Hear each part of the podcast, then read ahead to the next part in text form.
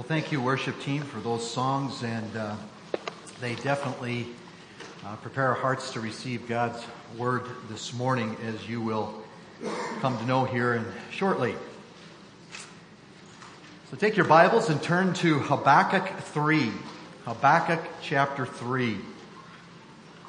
This is the last of the messages from Habakkuk. So once again, it's five books from the end of the Old Testament after Nahum. And this is the third in our series on the third chapter entitled, I Will Honor You, Lord. And certainly that is the case throughout the third chapter of Habakkuk. Habakkuk chapter 3.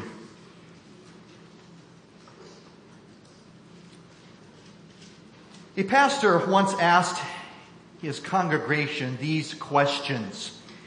And so I think it's important for me to share these same questions with you as we introduce ourselves to this passage of scripture.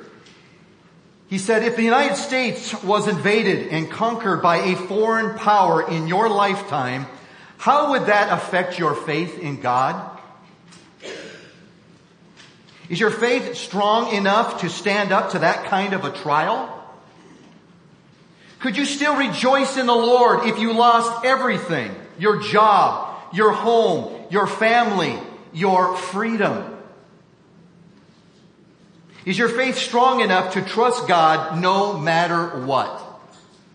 Wow, those are significant questions to ask ourselves.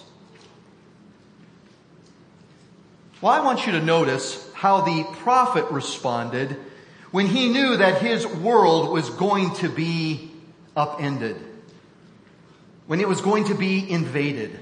Look with me at verses 16 to 19 of Habakkuk 3. I heard and my inward parts trembled.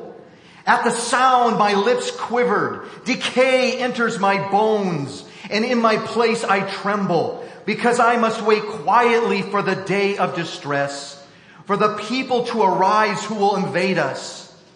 Though the fig tree should not blossom, and there be no fruit on the vines, though the yield of the olive should fail, and the fields produce no food, though the flock should be cut off from the fold, and there be no cattle in the stalls, yet I will exult in the Lord. I will rejoice in the God of my salvation. The Lord God is my strength, and he has made my feet like hinds feet, and makes me walk on my high places. And may God add his blessing to reading of that portion of scripture. This text is really an extension of verse 2 with a parenthetical prayer in between. Look with me back at verse 2, the first part where it says, Lord, I have heard the report about you, or your report, and I fear, or, and your work, O Lord, I fear. And then you can quickly write, jump to verse 16 where it says, And I heard my inward parts tremble. At the sound my lips quivered. Decay enters my bones. And in my place I tremble.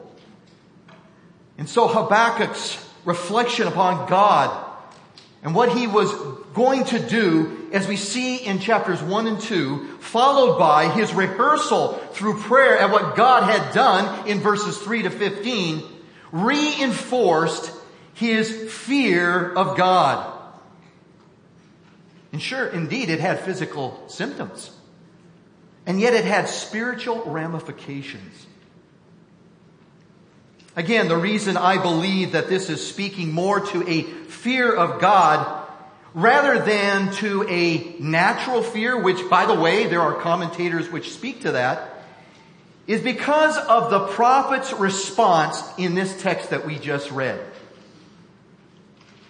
Essentially, what we have in this passage is Habakkuk's full commitment to the will and purposes of God. A full commitment of heart.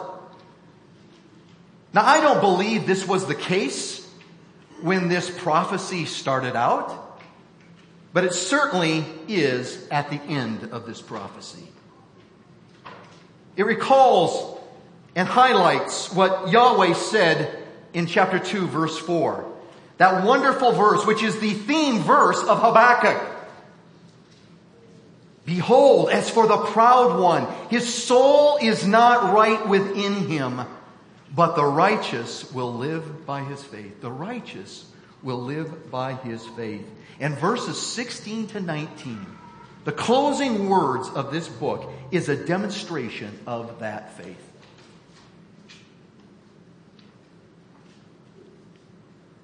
As Wiersbe pointed out, this is one of the greatest confessions of faith found anywhere in scripture. And I would agree. And so what about you, beloved? Especially through this past year's ordeal. Would you say it was a full commitment of heart to the plan and purposes of God? That's a significant question to ask ourselves. I mean, everything that took place was under His sovereign plan, right? Right? There we go. Yes, absolutely. Everything that has taken place and will continue to take place is under His sovereign control. It's in His sovereign plan. And you know, maybe you didn't begin so strong but you have ended well, so to speak. Praise the Lord. Amen and amen to that. But maybe some of you still need some work. Okay. I get that. Last week, through the prayer, we focused on the greatness and glory of God to encourage us. We were looking at that adoration in prayer and so our hearts were focused on His glory. And so this week, I want you to consider with me three characteristics of a believer fully committed to the plan and will of God. And I trust that it will bring you further along in your faith. As I said a moment ago, maybe you still need some work, okay? Well, I believe this message will continue to encourage and strengthen and build you up for God's glory. And so let's look at these three characteristics. The first one is seen there in the second half of verse 16.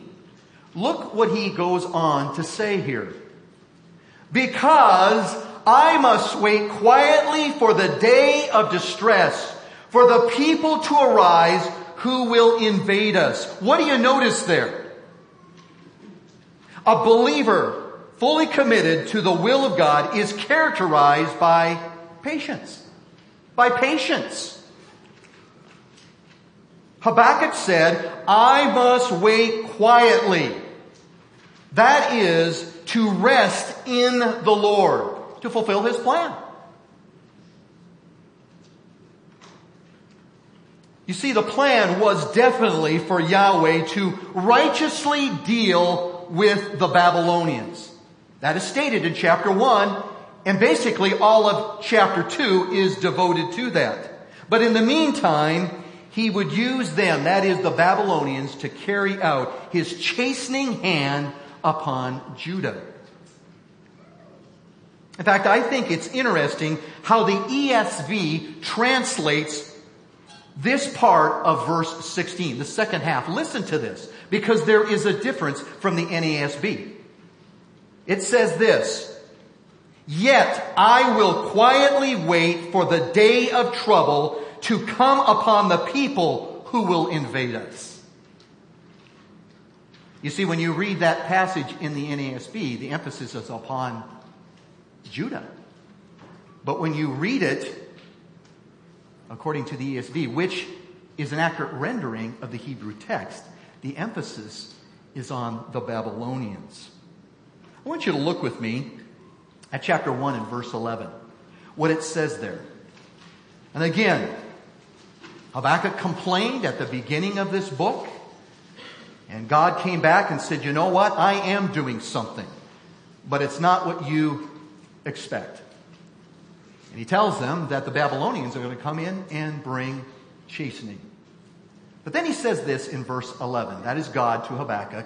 Then they will sweep through like the wind and pass on. But They will be held guilty, they whose strength is their God. Speaking of the Babylonians. Now, look with me at verse 3 of chapter 2. For the vision is yet for the appointed time. It hastens toward the goal and it will not fail. Though it tarries, wait for it, for it will certainly come. It will not delay. And then verse four, behold, as for the proud one, his soul is not right within him. And then in the rest of chapter two, there are these five woes of judgment coming upon the Babylonians. And that's all in his heart and mind as he enters chapter 3. Interestingly, what is said there isn't going to happen for another 70 years. I mean, that's a lifetime for most of us. But for God, it's a blink of the eye. and it's here. But again, the prophet said what? I will quietly wait upon you, O Lord. Be patient, resting in the plan of God. Listen to these words which David, the psalmist, said in Psalm 37 verses 7 to 9. Rest in the Lord and wait patiently for Him. Do not fret because of him who prospers in his way, because of the man who carries out wicked schemes.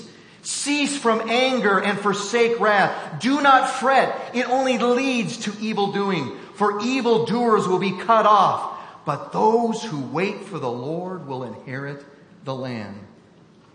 Amen and amen. We were singing about that this morning, were we not?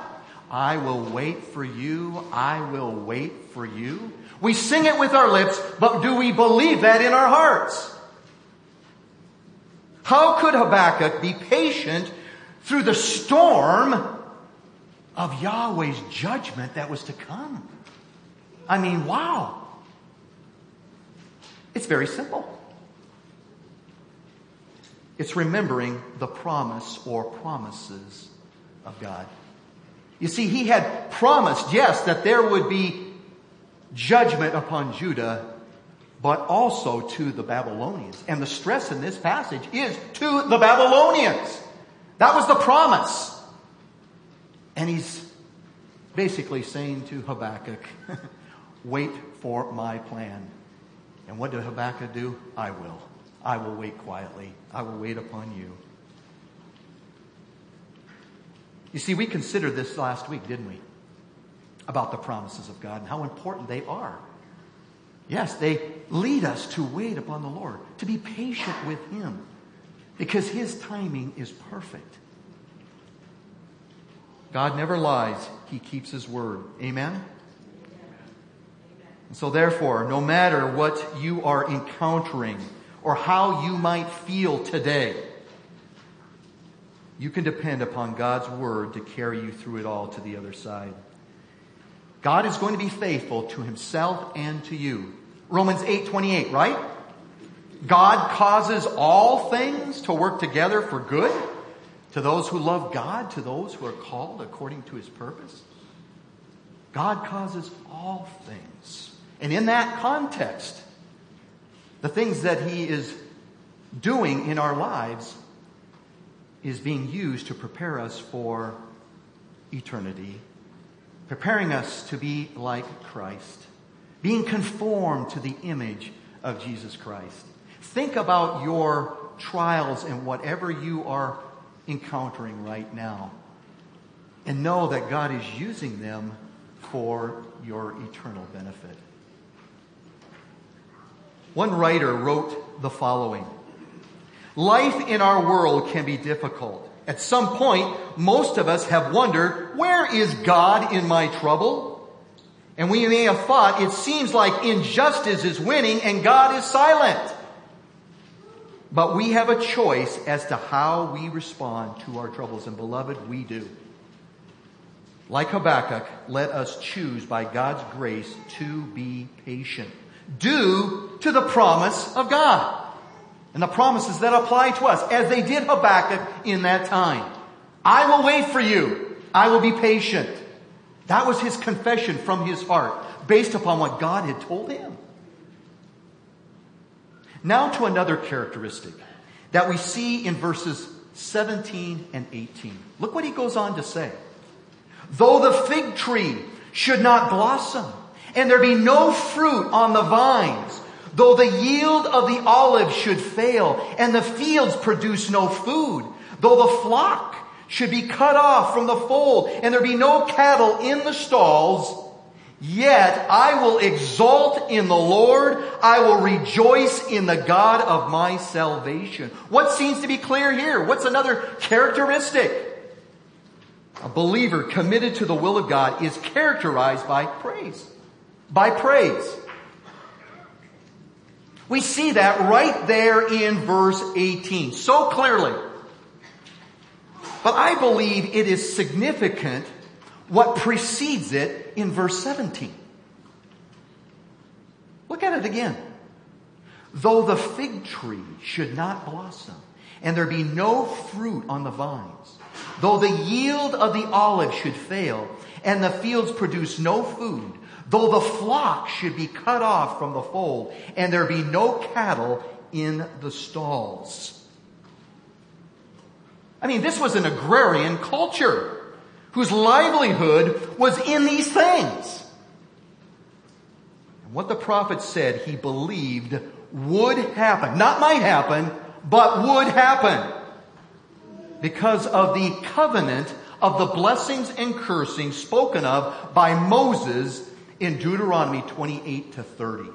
We don't have the time to go there this morning, but I would encourage you to read through Deuteronomy 28 to 30. What is said there permeates the whole Old Testament, the law of the blessings and cursings. Not only that, but Habakkuk's contemporary, which was Jeremiah, said the same thing. And I want you to look with me at what he said. In Jeremiah chapter 5, verses 14 to 19. Holding your space here, go with me to Jeremiah. Jeremiah 5.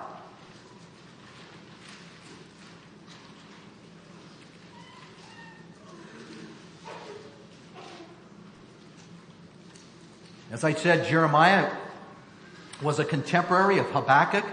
He was speaking to Judah as well before they were taken into exile. And this is what he said, beginning in verse 14.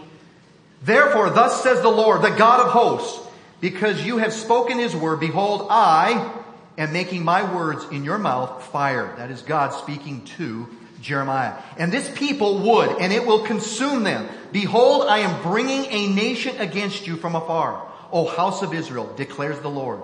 It is an enduring nation. It is an ancient nation, a nation whose language you do not know, nor can you understand what they say. Their quiver is like an open grave. All of them are mighty men. They will devour your harvest and your food. They will devour your sons and your daughters. They will devour your flocks and your herds. They will devour your vines and your fig trees. They will demolish with the sword your fortified cities in which you trust. Yet even in those days, declares the Lord, I will not make you a complete destruction.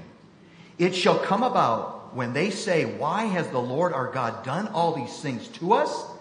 Then you shall say to them, as you have forsaken me and served foreign gods in your land, so you will serve strangers in a land that is not yours.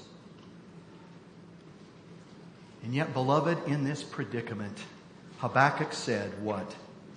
I will exalt, rejoice in the God of my salvation. Wow!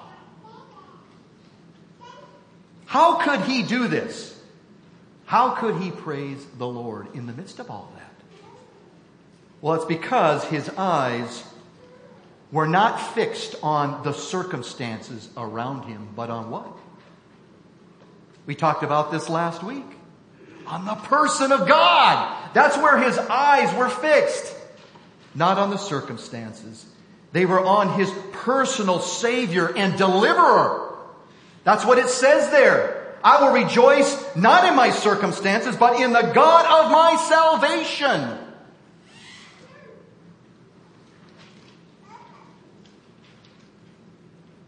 Yes, you see, it was in these moments that God was refining his people. He was bringing about repentance, renewal, restoration. It was about the eternal, not the temporal. And so Habakkuk could rejoice even though he did not like his situation. And he didn't.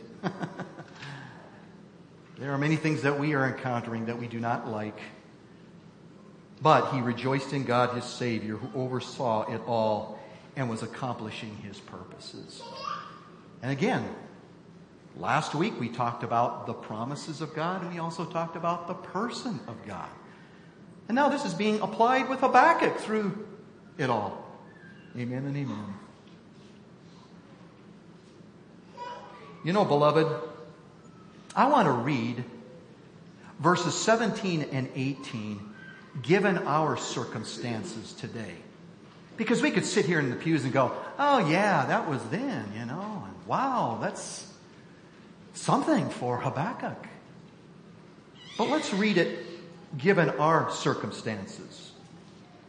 Though there be social injustice and people treated poorly, though there be COVID and many people sick and dying, Though the government may be infringing upon people's rights and liberties and mandating the wearing of masks, I will exalt, rejoice in the God of my salvation. Now that takes a little bit closer to home, doesn't it? Yeah. Has this been your testimony? Ask your heart that question. Philippians 4 4. Rejoice in the Lord sometimes, and again I say rejoice. No, no. Yes, rejoice in the Lord always. Always. I would say if you're not praising God from your lips, it could be you are not committed to His will in your heart. Yeah. Something to think about. Remember, Yahweh, the one true God of the Bible, is sovereign and overseeing all the circumstances surrounding us today. He certainly is. We said an amen to that at the very beginning. Do you believe that? I trust you do. And you know something, beloved? It's not even close. Not even close to the devastation of Habakkuk's day. Basically, Christians today are crying over spilt milk.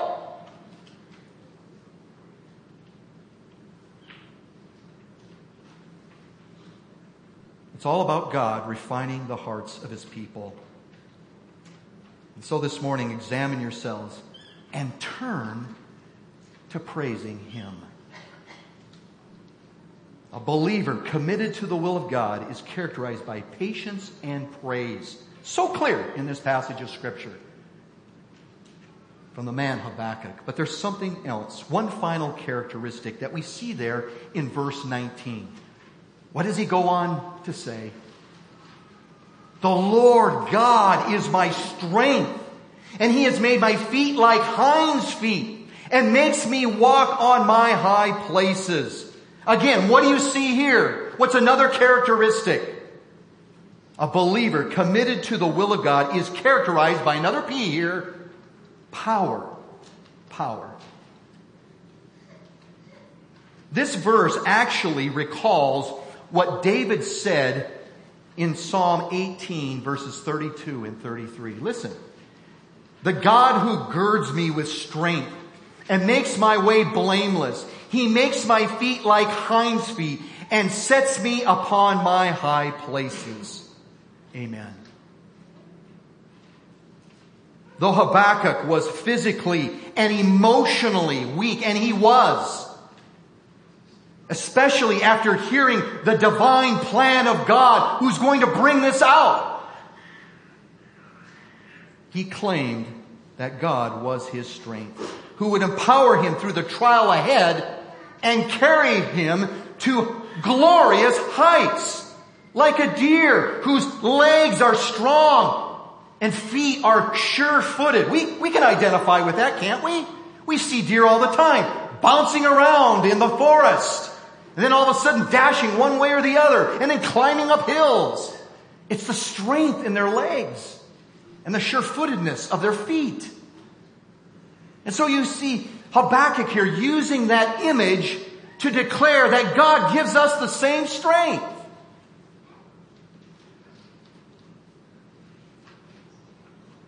You know, it seems that when God's people are weak, that is where He wants them. it seems like when I read various passages of Scripture where the writer is confessing their weakness, it's as though God wants them there. Why? Because it's there where they depend upon Him and His strength and see them committed to His purposes. If everything is going well, you won't know that strength. But when things are tough and you're at your lowest point, oh, you look up and you depend upon Him and say, Oh God, your will be done. A great illustration of this is actually found in 2 Corinthians 11 and 12. I want you to turn there. This is a very familiar text, I would say, to most of you. 2 Corinthians 11 and 12. 2 Corinthians 11. What you find here is Paul speaking out against false teachers. And we're coming in the middle of a context here where he goes on and says this, beginning with verse 22. Are they Hebrews? So am I. Are they Israelites? So am I. Are they descendants of Abraham? So am I. Are they servants of Christ? I speak as if insane. I more so. In far more labors, in far more imprisonments, beaten times without number, often in danger of death. Five times I received from the Jews 39 lashes. Three times I was beaten with rods. Once I was stoned. Three times I was shipwrecked. A night and a day I've spent in the deep. I've been on frequent journeys, in dangers from rivers, dangers from robbers, dangers from my countrymen, dangers from the Gentiles, dangers in the city, dangers in the wilderness, dangers on the sea, dangers among the false brethren. You almost get tired of reading this. You're going, wow. Then he goes on to say in verse 27, I have been in labor and hardship through many sleepless nights and hunger and thirst, often without food, in cold and exposure. Apart from such external things, there is the daily pressure on me of concern for all the churches. Who is weak without my being weak? Who is led into sin without my intense concern? And then notice what he says. Verse 30. If I have to boast, I will boast of what pertains to my strength. Weaknesses. And then you come to chapter 12 where he declares all these revelations that he has received about the third heaven. And he goes on in verse 7 to say this, because of the surpassing greatness of the revelations, for this reason, to keep me from exalting myself, there was given me a thorn in the flesh, a messenger of Satan to torment me, to keep me from exalting myself. God was in control of that. He allowed that to take place in his life. He brought him to a place of weakness. And of course, what did Paul do? He prayed. He turned to the Lord, asked three times to be delivered. And the answer comes in verses 9 and 10. And he has said to me, My grace is sufficient for you, for power is perfected in weakness. Most gladly, therefore, I will rather boast about my weaknesses so that the power of Christ may dwell in me. Therefore, I am well content with weaknesses, with insults, with distresses, with persecutions, with difficulties for Christ's sake. For when I am weak, then I am strong. And we could pop right on over to Philippians chapter 4. A great cross reference where it says these words in verses 11 to 13 of Philippians 4. Not that I speak from want, for I have learned to be content in whatever circumstances I am. I know how to get along with humble means, and I also know how to live in prosperity. In any and every circumstance, I have learned the secret of being filled and going hungry, both of having abundance and suffering need. And then that wonderful verse, verse 13, that many of us carry with us. We have memorized it. I can do all things through him who strengthens me. Amen. And so beloved, no matter what circumstances you are facing in and around your life, you can be sure that God will sustain you by his power and grace as you look to him. He will. So you can be committed to whatever plan he has ordained for your life. Like Habakkuk, like David, like Paul, so on and so forth.